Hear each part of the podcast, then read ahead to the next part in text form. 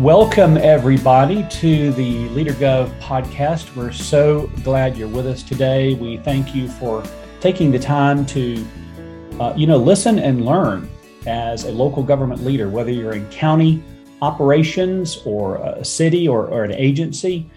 Uh, no matter where you hail from, we're really, really glad you're here. My name is Bill Stark, and I'm one of the co founders of LeaderGov along with Tim Finbert. And uh, we're excited to be with you today. Um, we have a terrific guest and topic. And with us today is the former mayor of Delray Beach, Florida, uh, Jeff Perlman. And he has written a book that we highly recommend to all local government officials and other people. And it's called Adventures in Local Politics How Leadership Brought Back Delray Beach. So great to see you, Jeff, or great to, to be with you, Jeff. Thank you, Bill. And it's a it's an honor for me to be with you. I'm a big fan of your podcast and and your work. So thank you. Oh yeah, it's uh, I'm I'm looking forward to digging into the book a little bit, and you know I I, I really um, was drawn to this idea of how leadership brought Delray Beach back, and so just as kind of an introduction for a couple of minutes, if you could just share a little bit about your background. I know you you're from the Northeast and uh, you made your way down to Florida and you were a, a, news reporter at one point. So tell us a little bit about your journey and how you decided to run for mayor down there. Sure. Uh, born and raised uh, in New York, uh, mostly on Eastern Long Island, and uh, went to school in upstate New York.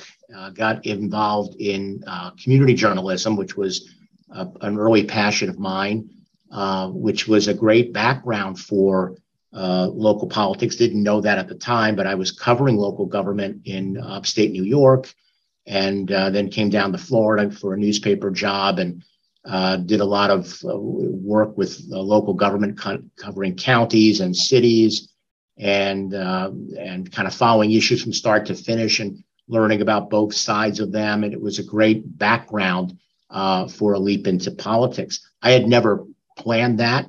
Uh, but I sat down one day uh, for an, interview that I was doing over lunch with a mayor of Delray that I had, admired. His name was Tom Lynch. And he suggested uh, at the end of lunch that you might want to think about running someday yourself. And that kind of took me uh, by surprise. I hadn't thought about it. Uh, but then I couldn't stop thinking about it once Tom had had mentioned that. It took me a couple years after that lunch to to to jump uh, into politics in 2000 but he got the wheels turning. So uh, sometimes you just never know uh, when a uh, particularly important person in your life is going to tell you something that changes the trajectory of your life. So tom did that for me. Wow. Wow. That's a great story. Um, and really a cool sort of introduction to local government being a reporter. I, I think it's interesting that sometimes we get put in these uh, situations in life where we have opportunities to to see and discover things and, and it, it's actually a shift for us right? A shift to another area. So that, that's and really for me that shift that shift uh, bill was I, I, was writing about things and and uh, and that was important i think journalism is such a critical part of our democracy. And they, the shift became well maybe i want to try to make things happen instead of just report about them so that was the the the mental shift that that that I had to make. Yeah. Wow. Yeah. Probably took a little courage too, I imagine. a little bit. hey, you know, in your book, um, which is a which is a wonderful, easy read and a, a, delight to to read. I'm just curious. You know, what is your what, what would you say is your overall theme? You know, I know you focus on relationships, on compassionate relationships, you call it, on leadership, and tell us kind of what your key leadership messages are that you're trying to convey in, in the book? I think uh, the key message for me is that these jobs in in, in government are uh, jobs to do, not jobs to have, and there there's a difference. Um, a lot of elected officials, unfortunately, are looking at the next election cycle all the time, and so they're kind of playing it safe. They're they're afraid to uh, to uh, make change and you really got to remind yourself that this is an incredible honor that you've been given to uh, to uh, lead a, a, a, local city or a county and you have a chance to to make a difference and to matter. So you should try to you know take some risks, and and it's a job to do, and not really worry about the next election cycle. Uh, and I think actually, if you end up getting things done and and taking some calculated risks, you have a better chance of getting reelected because you could show some results. A lot of people are, uh, you know, kind of play uh, play it safe, and, and and they play what I call dodgeball. And I think you really to make it to make a difference, you have to really have that mindset that this is a job to do. Yeah, I really appreciate you saying that because we um, we uh, Tim Finbert, my my partner and I, we consistently encourage city staff, county staff officials with the same message, which is let's break out of the status quo. Let's not manage operations, although they do need to be managed. Let's let's be bold. Let's and you said something in your book I wanted to ask you is actually next next question, which is um, you, you have a quote there early in the book that says great leadership creates opportunities and builds immense value bad leadership or lack of leadership is a killer. I I love that quote. That really resonated with me because it kind of speaks to what you're talking about of being being bold, right? Creating opportunities for people that are around you, or the community the infrastructure, whatever. Could you elaborate on on what that means to you in, in your in your work as mayor?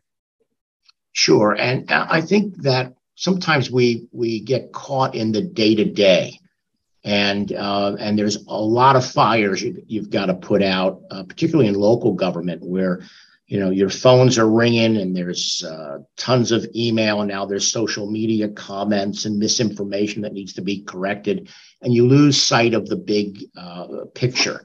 And I think that um, some of the things I think we need to be thinking about is how magical leadership can be. We've we've kind of lost the the the poetry and we're we're in a in a gotcha mentality. But when things are going right, and if you can get uh, people uh, on board and collaborating and and having uh, you know real conversations instead of talking past one another, uh, you can move mountains, particularly in local government, uh, where it's it's small enough to be interesting uh, and fascinating, but it's it's also um, you can get your arms around it and move move things forward. Um, our city has five uh, members of a city commission. If uh, if we had an idea on Tuesday night and two other colleagues agreed to pursue it, Wednesday morning things can start to move. And I don't know of any other government uh, uh level of government that, that you can do that. And so we should be always cognizant of of the the power and the magic and of of that kind of uh, agency. And I think sometimes we get lost in the day to day. Yeah, yeah.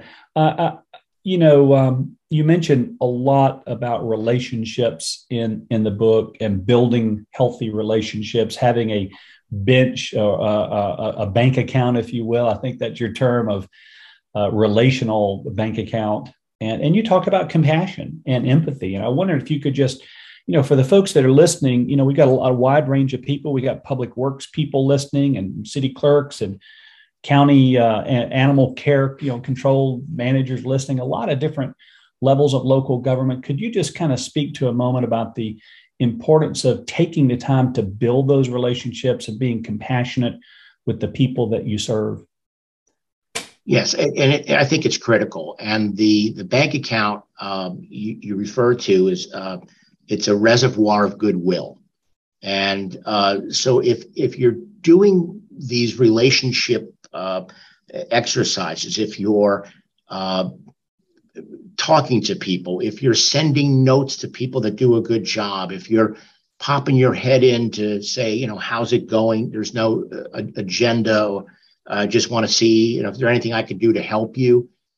Over time, this begins to create uh, comfort and relationships and builds a reservoir of, of trust and goodwill. I unfortunately I believe that uh, when the times get get tough, you draw you're able to draw down on that reservoir, and, and in local government there there are issues that that will uh, that will pop up. Uh, sometimes they're unexpected, and you'll draw down on that reservoir. But if you don't have anything in that bank account, uh, it's very difficult to navigate the specific issue and to recover and move on and and get things uh, moving again for the community. But if you have that reservoir, you're able to sit down and explain a tough uh, decision or or work on a rationale that will be able to get the community maybe back on on board. Well, yeah, I, I, think that's a good bridge. I, I, wanted to ask you about the the racial incident that that occurred where a police officer shot a young black man who was fleeing a scene, and it, it turned into quite a, a challenging situation for you as mayor, for the police chief, and you know, I, I think in those kind of situations we have two choices, m- maybe more, but one of them is to pull back to to sort of hide, if you will, to, to disengage. And another, another uh, way to respond is to engage, to lean in and draw upon that reservoir you're talking about. And I just wonder if you would just share a little bit of, of what was going through your mind and how you engaged the public during this very difficult situation. Because again, everyone listening to this podcast is dealing with some challenging stakeholders, right? Another department that's frustrating to deal with. I mean, yours is a it was a death in your case. It's significant issue, but we all kind of have the same issue. It's conflict. It's it's trouble that comes our way. You leaned in, and I just wonder if you could share a little bit about how you and the police chief, you know, responded during that really challenging time. Sure. Uh, the the situation was uh, we had a 15 year old uh, young man that showed up uh, outside of a school dance, and he was stopped uh, because there were reports over the police radio of erratic driving through the neighborhood. And and when he was stopped, uh, he did not have a driver's license, and he made a split second decision to hit the gas and go forward. And in I mean, microseconds, uh, the officer who happened to be a, an off-duty rookie uh, shot at the car and and and killed the the driver. So um, you know, when people ask me, and they they do often, you know, they're considering running for office or a career in in government, what the highs and the lows were. That was the low because uh, that's a low so low that it's it, you can't even. There's no words to really describe it my daughter was 15 years old at the time, same age as the young man who was killed. And it was just uh, extra, uh, it just hit me in such a way because I think I'm, a, I'm a dad and, and, and it was, I couldn't imagine losing my daughter so suddenly and so violently. So um, that is something that we made a decision to lean in. And, and really it was about being who we were. We, we were a government that, that by nature, was leaning in. Um, there are a lot of people that come out of the woodwork, uh, including attorneys, that tell you to hide because uh, there, you know, there's a there's an inquest, there's a grand jury, there's there's civil suits that are uh, coming out, but that would have been the worst thing we could have done uh, was to change our posture as a government. So we did lean in, and we leaned in by going to churches, going to people's uh, living rooms, uh, getting a network of community leaders that we were doing nothing but communicating with to kind of stamp out rumors. Um, and people appreciated uh, the the effort, the sincerity that we were bringing to this tragedy, and um, and that we ourselves were hurting, and that we were about trying to get the facts out versus the uh, uh, the rumors that were uh, also taking uh, trying to take root. So I I think when you have crisis in in local government, and I think it's a matter of uh, when, not if. I think the best thing to do always is to lean in, uh, and and it doesn't mean you won't make mistakes. you will. it's a human business, but I think if you show that you're a human being, if you show empathy and compassion, and you're listening and you're going to people, you're not having them come to you, you're going to them, it gets you through the storm. It, it, did for us, and I think it would do it for a lot of other local governments. Yeah. Wow. What what a great story. And I just um, I think about the um, trauma and the emotional uh, atmosphere of that situation the family the, the community the leadership and you're taking the time and effort and, and those around you to, to, to listen and participate and go to them. I love that concept of getting out of our office and going to see other people proactively. Uh, it's, it's really a beautiful example. Um, you know, I wanted to shift gears a, a, little bit with you and talk about vision uh, because I know that's a big a big topic and a big uh, message from you. And again, I want to relate this back also to the folks listening. Of course, most of them are staff, uh, leadership of counties and cities and agencies, tax commissions, and so forth. And um, you know, we, we work with local governments to help them create strategic plans and visions and uh, purpose statements, this kind of thing. Um, but a lot of times those ideas and things are relegated to um, perhaps not so important, you know. And I think about your uh, the the saying that you have in the book. Uh, the, the, city was called Dull Ray instead of Del Ray, and I, I, thought that was kind of clever uh, name. But probably not something y'all want, but you all turned it around. You know, you went from Dull Ray to this really vibrant, cool city, and there were some investments because you had a vision, right? You all had a a, a picture downtown redevelopment plan, whatever it was. I just wonder if you could speak to a minute for a minute about the, the, the value of having a vision and what that can do in terms of attracting people to your cause. Sure. And, and that's why I admire what you do at, at Leader Gov, because I think that vision is essential. Uh, I think it's the first thing you ought to do, and that every city uh, needs to find a way to, to make that happen. Uh, I don't know how you do this job well or effectively without a vision. Uh, and I think without having a vision, you you can you can drift. It tends to uh, breed some. Uh, uh you know, you, you, have some individuals on a on a, a elected body that now have uh, their own agendas versus a common agenda. Uh, so um, I think managers should insist that their commissions uh, and councils have have visions. I think it makes it easier to manage, uh, and it's easier to say yes to things. Yes, this fits the vision, or no uh, in a polite way because it just doesn't fit the vision. Or you can even say, well, this would work if you if you make these uh, changes that more fit what we're doing as a, as a community. So I think it's absolutely essential to have the vision. It helps with budgeting. Let's prioritize the budget to make sure that the vision uh, is funded. Uh, so I think one of the caution once you have a vision, it's really uh, incumbent to deliver on that vision. And if you do, if you get things done and you celebrate those accomplishments, you begin to develop uh, trust uh, in the community.